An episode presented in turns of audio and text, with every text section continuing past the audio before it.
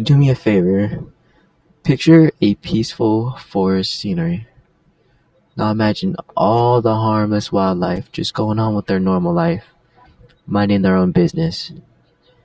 Now picture it being destroyed.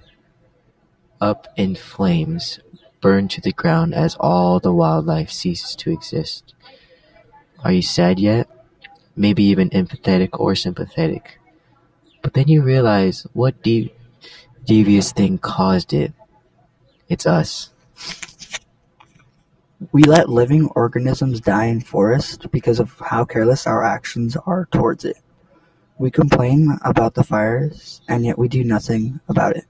However, there is a solution. Here's what we can do. To reduce deforestation and pollution, we propose that people use electrical campfires. This will be effective because more than 90% of wildfires are caused by us. And it's due to the fact that we leave campfires unattended, which starts fires.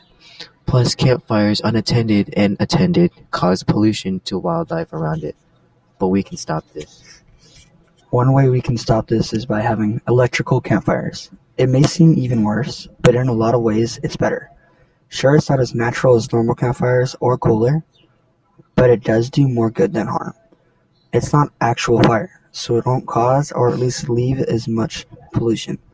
It doesn't need to take wood resources from trees, which won't decrease the amount of wood around. Another way it's effective is the biggest reason. It won't cause fires.